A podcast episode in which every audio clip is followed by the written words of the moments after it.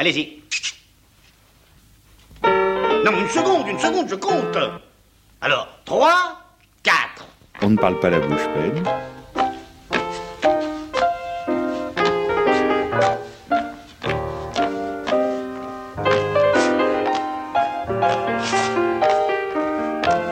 On ne parle pas la bouche pleine. Une émission d'Alain Kruger. Buvons à notre patrie lointaine, à notre vaisseau, à notre capitaine. mais avec déférence. Messieurs, buvons au roi de France. C'est très bien, c'est très joli. Repos. Messieurs mes officiers, en ces temps de grâce 1750, notre vaisseau, notre fier arrogant, approche des côtes d'Amérique. Je vous ai mandé dans ma cabine pour vous rappeler, euh, en cet instant solennel, que notre mission est de trouver de nouvelles colonies pour le roi. Nous en trouverons, capitaine. Nous en trouverons, nous en trouverons, mon cher chevalier. euh, je, je- comment vous appelez-vous les- Hubert de la pâte feuilletée, capitaine. Ah, c'est ça. Alors Hubert la pâte feuilletée, alors non, ce n'est pas Hubert la pâte feuilletée, c'est, c'est Frédéric Bonneau. Euh, bonjour Frédéric Bonneau. Bonjour Alain. Donc vous êtes le directeur général de la Cinémathèque et René euh, Goscinny va habiter en votre maison? Pendant quatre mois. Alors il y a un élément qui est omniprésent dans toute l'œuvre de René Goscinny, c'est la bouffe. Petite bouffe ou grande bouffe, euh, elle est euh, absolument partout, euh, qu'il s'agisse de Lucky Luke, de Disney Good, et bien sûr d'Astérix. Et alors là, on a entendu l'ancêtre d'Obélix. On a entendu un petit extrait d'Oum Papa. Alors vous avez reconnu la voix d'Henri Virlogeux et celle de Roger Carrel. la pâte feuilletée, c'est lui. Mhm. Comment Qui plus tard donc fera la voix d'Astérix. qui plus tard fera toute sa la- vie, jusqu'au dernier domaine des dieux, c'est toujours Roger Carrel. Mais C'est une voix, une voix de, de- de dessin animé. Alors, ce qui est frappant, c'est que on, situe toujours euh, euh, René Goscinny comme euh, né à Paris, mais il n'est pas resté très longtemps à Paris. C'est un juif venu de l'Est, enfin je crois qu'un de ses grands-pères était même rabbin à Varsovie, immigré en Amérique latine, en Argentine, à Buenos Aires, et qui a passé toute sa jeunesse aux États-Unis, à New York. Il parlait un anglais absolument euh, parfait. Donc c'est vraiment un, Et un il homme était- international. Et il était dans toute, les, dans toute la bande de Mad, enfin avant que Mad n'existe d'ailleurs. Ben, C'est-à-dire qu'il a rencontré les génies de Mad, euh, donc qui est le grand journal satirique américain, Harvey Kurtzman. Il a rencontré Harvey Kurtzman quand Kurtzman était comme lui dans la dèche euh, à New York euh, à la fin des, enfin après-guerre, quoi, à la fin des années 40 et au début des années 50. Ce qui est marrant, c'est que Et cette- on raconte, pardon Alain, sur Kurtzman, parce que ça, ça concerne un peu notre sujet, on raconte qu'il allait voir assez régulièrement son copain René en France, et que donc au milieu des années 60, après l'explosion euh, d'Astérix, euh, Goscinny lui fait faire mais vraiment la tournée des Grands-Ducs à Paris, les autour meilleurs... de Gaulle. Oui, les, me- les meilleurs restaurants, enfin ils vont au Grand Véfour, etc. Et quand même Kurtzman, euh, qui connaît son René, lui dit mais René, tu m'inquiètes un peu là, quand même Goscinny veut payer. Et il lui dit attends, tu vas voir. Et il l'emmène dans une librairie où il y a des piles d'Astérix, mais littéralement du sol au plafond. Et là, Kurtzman comprend que son copain de vache enragée a un peu changé de statut. Alors si on revient à, à Oum Papa, comment vous le voyez ce personnage gourmand d'Oum Papa Ah ben, chez Goscinny, de toute façon, les gens sont gourmands parce que lui était gourmand. C'est le, c'est, je pense qu'il avait une forme d'ascèse euh, dans le travail. Quand il a trouvé son rythme, c'est-à-dire quand il a inventé un métier qui n'existait pas, qui est le métier de scénariste de bande dessinée, parce que René Goscinny, au départ, il est dessinateur. Hein, il est Oui, dess- dessinateur de publicité. il est dessinateur de publicité et ensuite il fait des BD tout seul, dessinateur et scénariste. À New York. à New York et euh, il fait euh, il fait par exemple une parodie de film noir avec un détective où il fait les deux le dessin et le texte. Mais quand il invente le métier de scénariste de bande dessinée il est très précis et réglé dans son travail. Et en revanche comme caractère dans la vie c'est l'explosion permanente. C'est-à-dire qu'il est euh, sanguin euh, colérique euh, sujet à des emportements. Et donc l'amour de de la nourriture fait partie aussi de ce caractère-là. Goscinny est quelqu'un qui aime euh, bien vivre, plutôt bien manger, mais surtout sortir. C'est un très vieux célibataire parce qu'il va rencontrer Gilberte, sa femme, assez tard, et donc euh, euh, sa phrase préférée, c'était de dire euh, à sa mère euh, Je sors ce soir, prépare-moi le costume bleu ». Enfin, c'est aussi ces années-là, hein, c'est les années 50, les années 60. Il idolâtrait sa maman et il aimait bien sortir. Et alors, par-dessus tout, il aimait les croisières, les transatlantiques et les bars de 15 mètres de long. Alors Frédéric Bonneau, quand on pense à Goscinny, avant Astérix, il y a Lucky Luke avec son copain Maurice euh, qui va rejoindre, je crois, au 11e album. Euh, d'ailleurs, il y a, un clin d'œil dans ce 11e album. Euh, c'est Pete Pete l'indécis, oui, il y a un personnage euh, de truand, enfin, oui, qui s'appelle Pete l'indécis, et c'est la première fois que René Goscinny va être croqué par un de ses camarades dessinateurs. Je, citais Greg, mais Uderzo va le faire, enfin, Sampé va le faire, ils le feront tous. Mais donc, Pete l'indécis apparaît, et ce qui est amusant, en fait, avec Lucky Luke, c'est qu'évidemment, Lucky Luke prend, prend son envol avec Goscinny, c'est Maurice qui le crée, c'est incontestable, mais c'est une bande dessinée western pour les enfants. Et quand Goscinny arrive, tout change. Tout change, c'est-à-dire qu'il va nettoyer Lucky Luke presque des attributs du cow-boy, le côté bagarre à coups de poing, whisky très corrosif, euh, euh, qui troue le comptoir, enfin ce genre de choses va disparaître peu à peu pour devenir un univers poétique très inspiré, c'est évidemment le thème de notre exposition, très inspiré par le western, puisque René Goscinny est un grand spectateur de, de western et quasiment un exégète à sa façon des westerns de John Ford. Si l'on parle de, de Maurice, euh, le, dessinateur de Lucky Luke, euh, il dessine énormément aussi de banquets. Euh, et il dessine aussi des côtes de bœuf, des, des T-bones coupé à l'américaine. Avec l'os santé. Oui. Ah. Alors ça, je, je me dis que évidemment, ça fait partie, c'est une americana, ça fait partie du folklore américain. Les gros éleveurs dans Lucky Luke, très antipathiques comme ça, mangent plein de Énorme, énorme. Voilà, énorme. À part que il vient d'Argentine, où la viande signifie quelque chose. Et donc, ce n'est pas extrapoler beaucoup que de penser que le petit René, pendant toute son enfance et toute son adolescence, on, mange des steaks au goûter en Argentine. Hein. J'y suis allé, c'est pas une exagération. Et donc, il a dû être gavé quand même de viande rouge. Et les, et les vaches argentines, comme on le sait, sont les meilleures du monde. Elles mangent l'herbe de la pampa et non pas de la poussière d'arête de poisson. Donc, euh, elles sont très très bonnes. Alors, si on pense euh, cuisine, on pense forcément au marché, et je vous propose d'écouter une version du marché selon René Goscinny. Eh bien, voyez-vous, quand j'ai créé Astérix avec Uderzo, les études de marché prouvaient la chose suivante que le héros devait être jeune et beau pour que le lecteur puisse s'identifier. Je ne crois pas aux études de marché, ils viennent toujours au secours de la victoire, peut-être pour certains produits immuables un produit, un savon, c'est immuable, ça ne change pas, mais pour, pour des choses vivantes, comme nous faisons, mais ça n'existe pas. De demander à quelqu'un qu'est-ce que vous aimeriez, eh bien, c'est déjà fini, puisque nous sommes là pour surprendre le lecteur.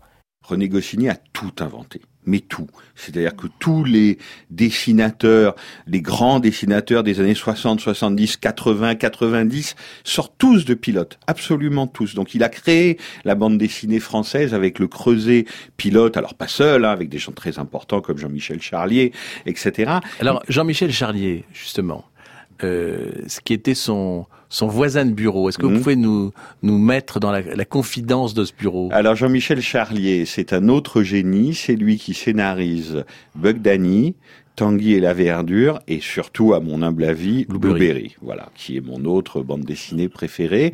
Jean-Michel Charlier, c'est un gros monsieur, euh, en costume cravate, comme René Goscinny, mais beaucoup plus imposant. Donc évidemment, c'est Obélix, puisque René Goscinny est toujours Astérix, il a toujours des Obélix avec lui. Donc il aura Uderzo, qui est Obélix, et il a Jean-Michel Charlier, qui est un autre Obélix, et par Greg, dans la vie secrète du journal Polite et non pas pilote, Jean-Michel Charlier a toujours d'énormes sandwichs, mais genre la baguette entière avec des rondelles de saucisson qui dépassent et la mayonnaise qui coule. Et il paraît que ça le faisait très moyennement rire, Charlier. Sur France Culture, on ne parle pas la bouche pleine avec Alain Krugère et Frédéric Bonneau. Astérix et Obélix, les deux irréductibles Gaulois, ont pu s'échapper du port militaire de Gésocribat à la faveur d'un habile déguisement. En effet, souvenez-vous, ils s'étaient costumés en mouquère carthaginoise.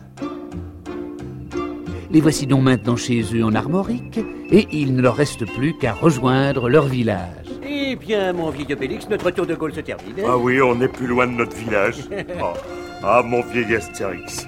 Ça tombe bien parce que toi, j'ai un peu faim. On va enfin pouvoir manger des sangliers normaux. Comment ça, normaux? Bah, à Nissa, il y avait de l'ail dans le sanglier. À Massilia, il était plein de fenouil.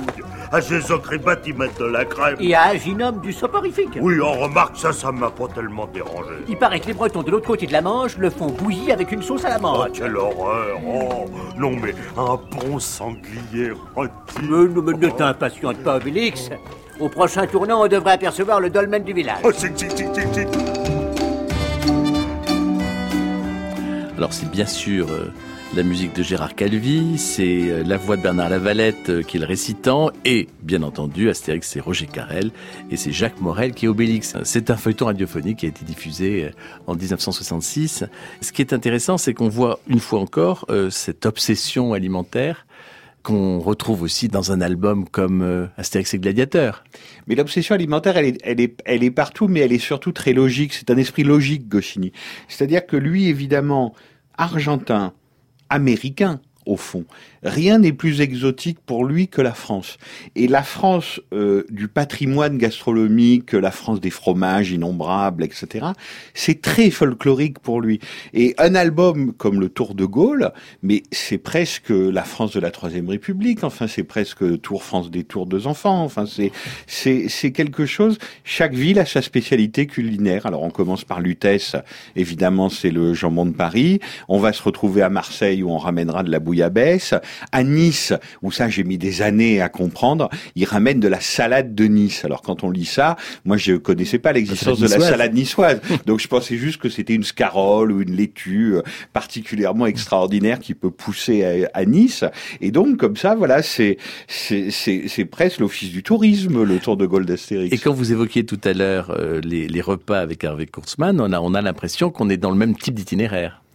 Ah oui, oui, bien sûr, parce que Goscinny aimait manger, aimait dîner avec ses amis. En revanche, Uderzo et lui avaient une peur panique et on leur a fait le coup dès que le succès d'Astérix, le phénomène Astérix leur est tombé dessus. C'est évidemment le sanglier rôti. C'est absolument dégoûtant, le sanglier rôti. C'est pas mangeable. Et donc, croyant leur faire plaisir, à chaque fois qu'ils étaient invités quelque part, paf, le Comme- sanglier rôti. Comme Chirac avec la tête de veau. Oui, c'est ça. oui. Quand on voyage dans ces, dans ces albums, est-ce que vous pouvez nous faire déguster quelques spécialités comme celle, par exemple, d'Astérix et Gladiateur? Alors Astérix Gladiateur, c'est typique parce que Go- Goscinny était assez fort pour repérer les snobs. Donc là, il a décidé de faire euh, des hiérarques euh, romains et en particulier de l'entraîneur euh, des gladiateurs, une espèce de snob qui mange des trucs bizarres. Donc il propose à Astérix et, et Obélix des langues de rossignol importées du nord de la Gaule avec des œufs d'esturgeon venus du fin fond des pays barbares et des gencives de cancrelat de Mongolie. Et euh, il leur dit alors, comment trouvez-vous ça? Et Obélix fait gloup et répond salé. Voilà, Salé. et salé, et c'est tout. Et un peu plus tard, il dit salé. pss. Ils ne savent pas ce qui est bon, ces barbares. Apportez-moi la confiture d'épluchure de saucisson. Ah mais moi cette confiture d'épluchure de saucisson, je- j'en ai rêvé pendant pendant très longtemps. Alors euh, ce qui est frappant, c'est que dans Astérix, l'argent a une odeur aussi. Oui, l'argent et d'odeur parce qu'il y a le, il y a le fameux euh, Chaudron. Chaudron, voilà, Astérix c'est le chaudron, où euh, je vous raconte pas l'histoire parce qu'elle est assez compliquée, mais Obélix ne comprendra jamais pourquoi on a mis des sesterces dans une soupe à l'oignon qui chauffait dans un chaudron, alors qu'on aurait pu mettre ces sesterces dans un autre chaudron sans gâcher la soupe à l'oignon, ce qui pour Obélix naturellement est, est inconcevable. Et là, dans tout l'album, on finira par retrouver les bonnes monnaies, les bons en les reniflant. Et donc Obélix dira Hum, ça sent bon. Et Astérix lui répond très bon. Et il comprend qu'il a été arnaqué par euh, l'infâme collaborateur du village gaulois d'à côté. Ce qui est très frappant d'ailleurs, quand vous parlez de collaborateurs, c'est que dans le Tour de Gaulle, on sent que euh, la référence avec les Gauls qui ne sont pas si loin, qui vont essayer d'envahir euh, la Gaule, mais qui vont réussir à le faire un peu plus tard, il y a quand même ce, tout ce sous-texte qui n'est pas alimentaire, euh, mais qui est très présent dans Mais il y a tout, il y a tous les sous-textes, il y a tous les sous-textes qu'on veut chez Goscinny, et le problème c'est qu'ils y sont, c'est-à-dire qu'ils sont pas dans l'œil du lecteur. Goscinny ne lâchait pas un dialogue, ne lâchait pas une case, ne lâchait pas une planche de bande dessinée quand il écrivait son scénario sans avoir mis un maximum d'informations et de degrés de lecture. C'est-à-dire que tout ce qu'on croit voir dans Astérix ou dans Lucky Luke, ça y est, mais avec un, un degré d'audace et d'inventivité qui laisse encore pantois. C'est-à-dire qu'on peut lire plusieurs centaines de fois un album d'Astérix, on trouvera toujours quelque chose qu'on n'aura pas vu. Et donc qu'on n'aura pas vu euh, d'un point de vue, comme vous dites, historique, euh, politique, euh, sociologique, un jeu de mots, un calembour caché. Enfin, ça n'arrête, ça n'arrêtera jamais. Ça l'agaçait un petit peu d'ailleurs qu'on passe son temps à vouloir faire euh, euh, de l'exégèse de, de, de son œuvre. Oui, Mais- parce qu'on en faisait une exégèse euh, politique. La potion magique, c'était l'arme de dissuasion. Donc c'était la France veut avoir sa bombe atomique. Astérix euh, devenait De Gaulle. Oui, Enfin, et d'ailleurs, on, on disait même que euh, Astérix ne survivrait pas à la mort de De Gaulle. D'ailleurs, à propos de potion magique, on va en goûter quelques gouttes. Allez, allez, mettez-vous en fil, ce sera plus facile.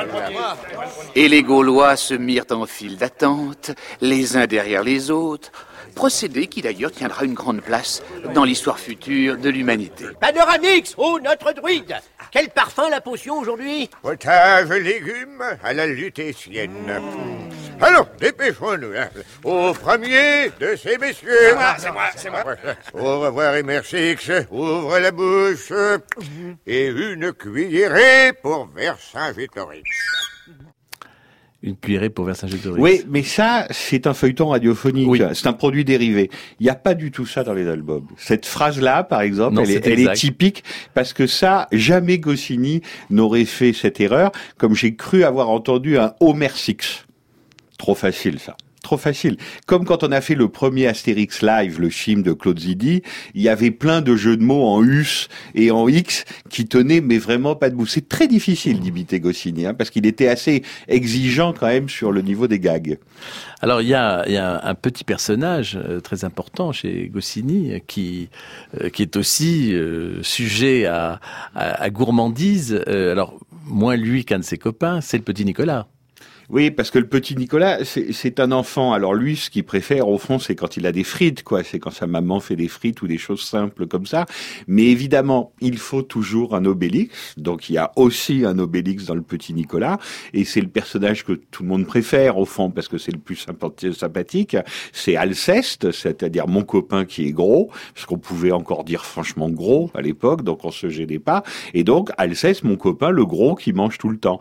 Et alors là, évidemment, ça n'arrête plus. Nicolas n'a pas envie de lui serrer la main parce qu'elles sont pleines de beurre. Il a toujours une tartine de confiture à la main. Il est tout le temps en train de manger quelque chose.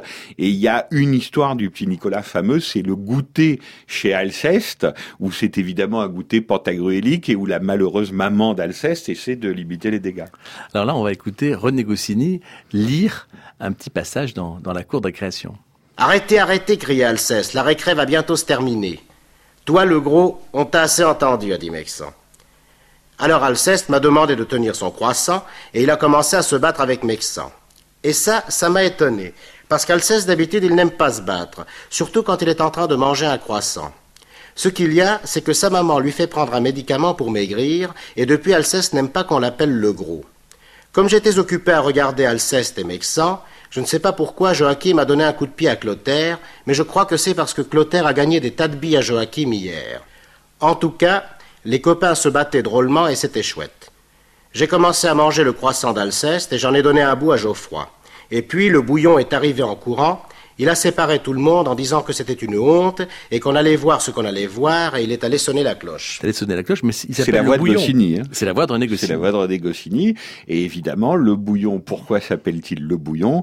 Parce que c'est le surveillant de la récré et il dit tout le temps regardez-moi dans les yeux et parce que dans le bouillon, il y a des yeux. Et Nicolas dit je n'avais pas compris ça tout de suite, c'est les grands qui m'ont expliqué. Alors que souvent, ce sont les, les petits qui expliquent aux grands. Cette problématique du poids c'est très présent dans les mini-chroniques parce qu'on sent que le, le, restaurant a une part très importante. Alors il y a, il y a un sketch sur les repas d'affaires dans lequel on va entendre, on va découvrir un personnage qui est Pierre Desproges, euh, mais il y a surtout euh, une scène un peu plus tragique euh, sur euh, le, crème et châtiment. Vous mangez trop, mon vieux. Et à votre âge, il faut commencer à faire attention. Hein. Oula, oula, oula, oula, non mais juste l'autobalance. Hein. Ah, c'est vrai que l'on creuse sa tombe avec ses dents. Et en ce qui vous concerne, euh, j'ai l'impression que vous mettez les bouchées doubles. Alors, qu'est-ce que je dois faire, docteur? Un régime. Mais oui, un régime. Pas de pain, pas de pâtes, pas de sucre, pas de féculents, pas d'alcool. Je vais vous inscrire tout ça. Vous verrez, ça ne sera pas trop dur. C'est bon après tous les carottes râpées. Il suffit d'un peu de volonté, mon vieux. Un peu de volonté, c'est tout. Monsieur Bouchard est au régime. Monsieur Bouchard est anéanti. Monsieur Bouchard se sent rejeté, différent, à l'écart des autres. Des autres qui lui semblent tous des ogres, des goinfres, des gloutons. Des ogres, des gloutons. Encore la voix de Rodé Goscinny qui l'a fait le narrateur des ogres dégloutants. Oui, parce que ça, c'est ce qu'il appelait l'humour d'observation. C'est les mini-chroniques, qui est un peu l'ancêtre des programmes courts de la télévision d'aujourd'hui. C'est le parent-enfant mode d'emploi euh, de la fin des années 70. Il y a eu deux diffusions en 76 et 77. Et là, c'était vraiment Goscinny, avec son regard comme ça, perçant, mais toujours un peu étranger, en train de regarder comment vivait la classe moyenne, très simplement, dans les années 76, 77, donc celle du giscardisme encore un peu triomphant, 68 est passé par là, et donc évidemment la bouffe, l'obsession du régime, mais on commence à vouloir être en bonne santé, et ce qui est terrible, c'est qu'évidemment on ne peut pas écouter ça sans penser à comment est mort René Goscinny, c'est-à-dire qu'à force de subir un stress pareil, parce que quand même il les faisait Lucky Luke, Astérix, Is No Good, soit il dirigeait pilote, soit il dirigeait les studios Idéfix, c'est-à-dire qu'il s'était lancé dans cette folie d'un studio d'animation français, évidemment, cet homme suffoqué sous les responsabilités et sous le travail. J'ai un petit creux là, euh, ça c'est du, c'est du, du Obélix. Euh, euh, J'ai mal là. Hein, c'est du abra C'est du abra hein, dans, dans, le bouclier Verne, euh, avec la cure qui va avec. Euh, alors, il y a un chef-d'œuvre euh, qui est Astérix et Cléopâtre, euh, c'est vrai, d'ailleurs, c'est vrai aussi au cinéma, puisque l'adaptation est extrêmement réussie, celle mmh. d'Alain Chabat. Mmh. Euh, c'est inspiré d'un chef-d'œuvre de Mankiewicz. Euh, ça nous ramène au cinéma. Enfin, chef-d'œuvre de Mankiewicz, Goscinny et Uderzo racontaient qu'ils étaient allés le voir sur les Champs-Élysées, et ils avaient peut-être tort, hein, mais ils s'étaient beaucoup ennuyés. Et que donc, en fait, et qu'ils avaient très faim, en plus, parce qu'ils voyaient les banquets somptueux pendant tout le film, et eux, ils crevaient la dalle. Ça dure trois heures et demie, hein, le Cléopâtre de Mankiewicz. Mmh. Et donc, l'album Astérix et Cléopâtre est né quand même de cette projection un peu frustrante et frustrante, frustrante et douloureuse. Puis il suffit de dire un film de Mankiewicz, de toute façon. Tous ces films sont à voir. Mais pour revenir à cette scène-là, euh, il y a un, gâteau euh, qui est assez spectaculaire et peut-être empoisonné. On, va vérifier tout de suite. Je suis sûr, Omar Reine, que le gâteau n'est pas empoisonné. Je crois même qu'il est très bon. Oui. Obélix, Coupe trois parts de ce gâteau. On a dit trois parts, Obélix. Une. Deux. Et trois. Bien sûr.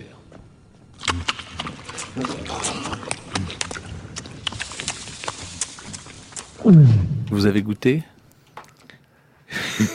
Mais dans l'album, c'est encore mieux en fait parce que on lui dit, on avait dit trois parts et il dit ben quoi, j'ai fait trois parts et on lui dit gros gourmand.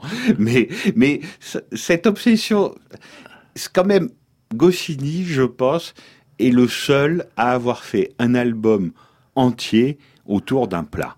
Parce que ça, on l'oublie alors que c'est un sommet de l'œuvre, c'est les lauriers de César. C'est-à-dire qu'il y a cet abruti de chef du village à bras raccourcis qui fait un pari avec son beau-frère, qui est un lutétien arrogant, qu'il lui fera un jour un ragoût de bœuf au laurier de César. Et donc voilà Obélix et Astérix envoyés à Rome pour voler à Jules César sa couronne de laurier pour en faire un ragoût pour que à raccourci gagne son pari. Et là, il y a quand même un des gags on se dit mais il a fait l'album que pour ça. C'est qu'ils arrivent à subtiliser la couronne et que à la va-vite, ils n'arrivent pas à tresser une autre couronne de laurier et que donc on tresse à César en douce une couronne de fenouil et qu'on tient au-dessus de la tête de César une couronne de fenouil et là il y a une, une bulle avec des petits nuages pour bien qu'on comprenne que c'est dans la tête de César, et il dit, c'est curieux, je me ferai bien un poisson grillé. Voilà.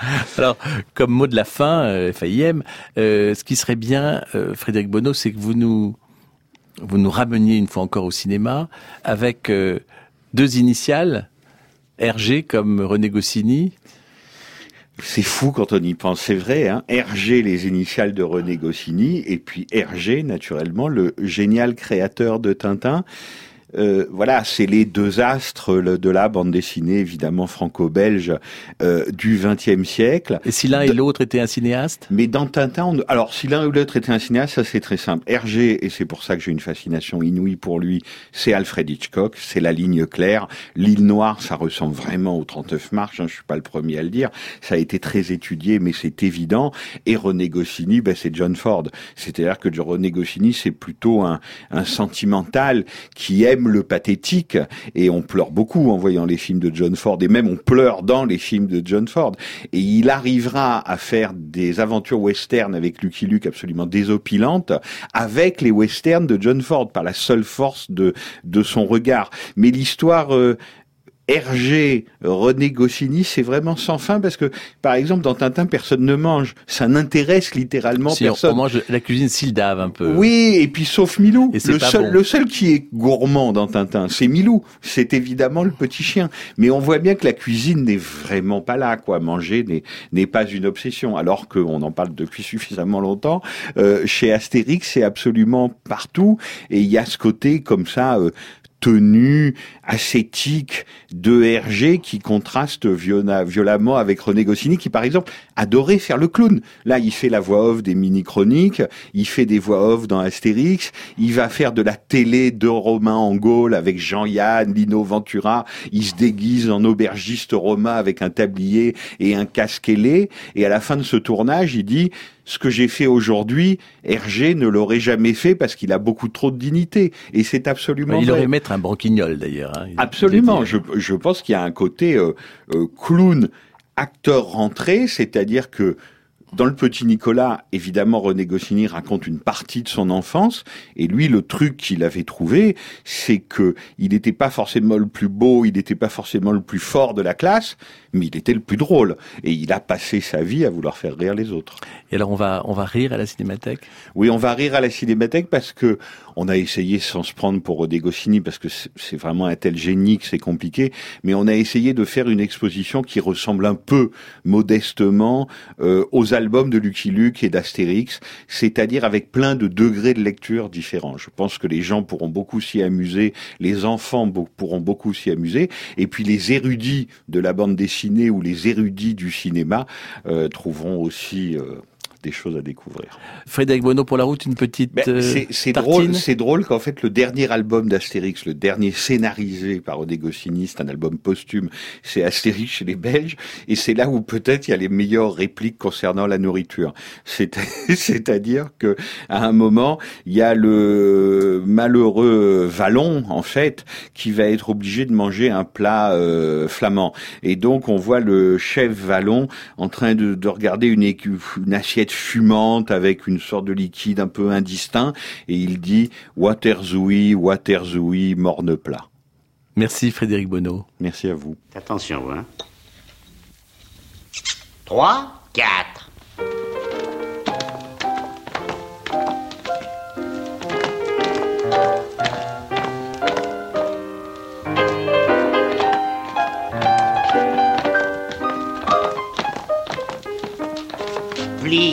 Tendu la jambe C'était On ne parle pas la bouche pleine, une émission d'Alain Krugère avec la collaboration de Daphné Abgral, la prise de son est de Stéphane Stouvenin et la mise en nom d'Anne Pérez. Vous pouvez réécouter cette émission aussi longtemps qu'il vous plaira. Vous pouvez aussi la, la podcaster et dans quelques instants, le journal sur France Culture.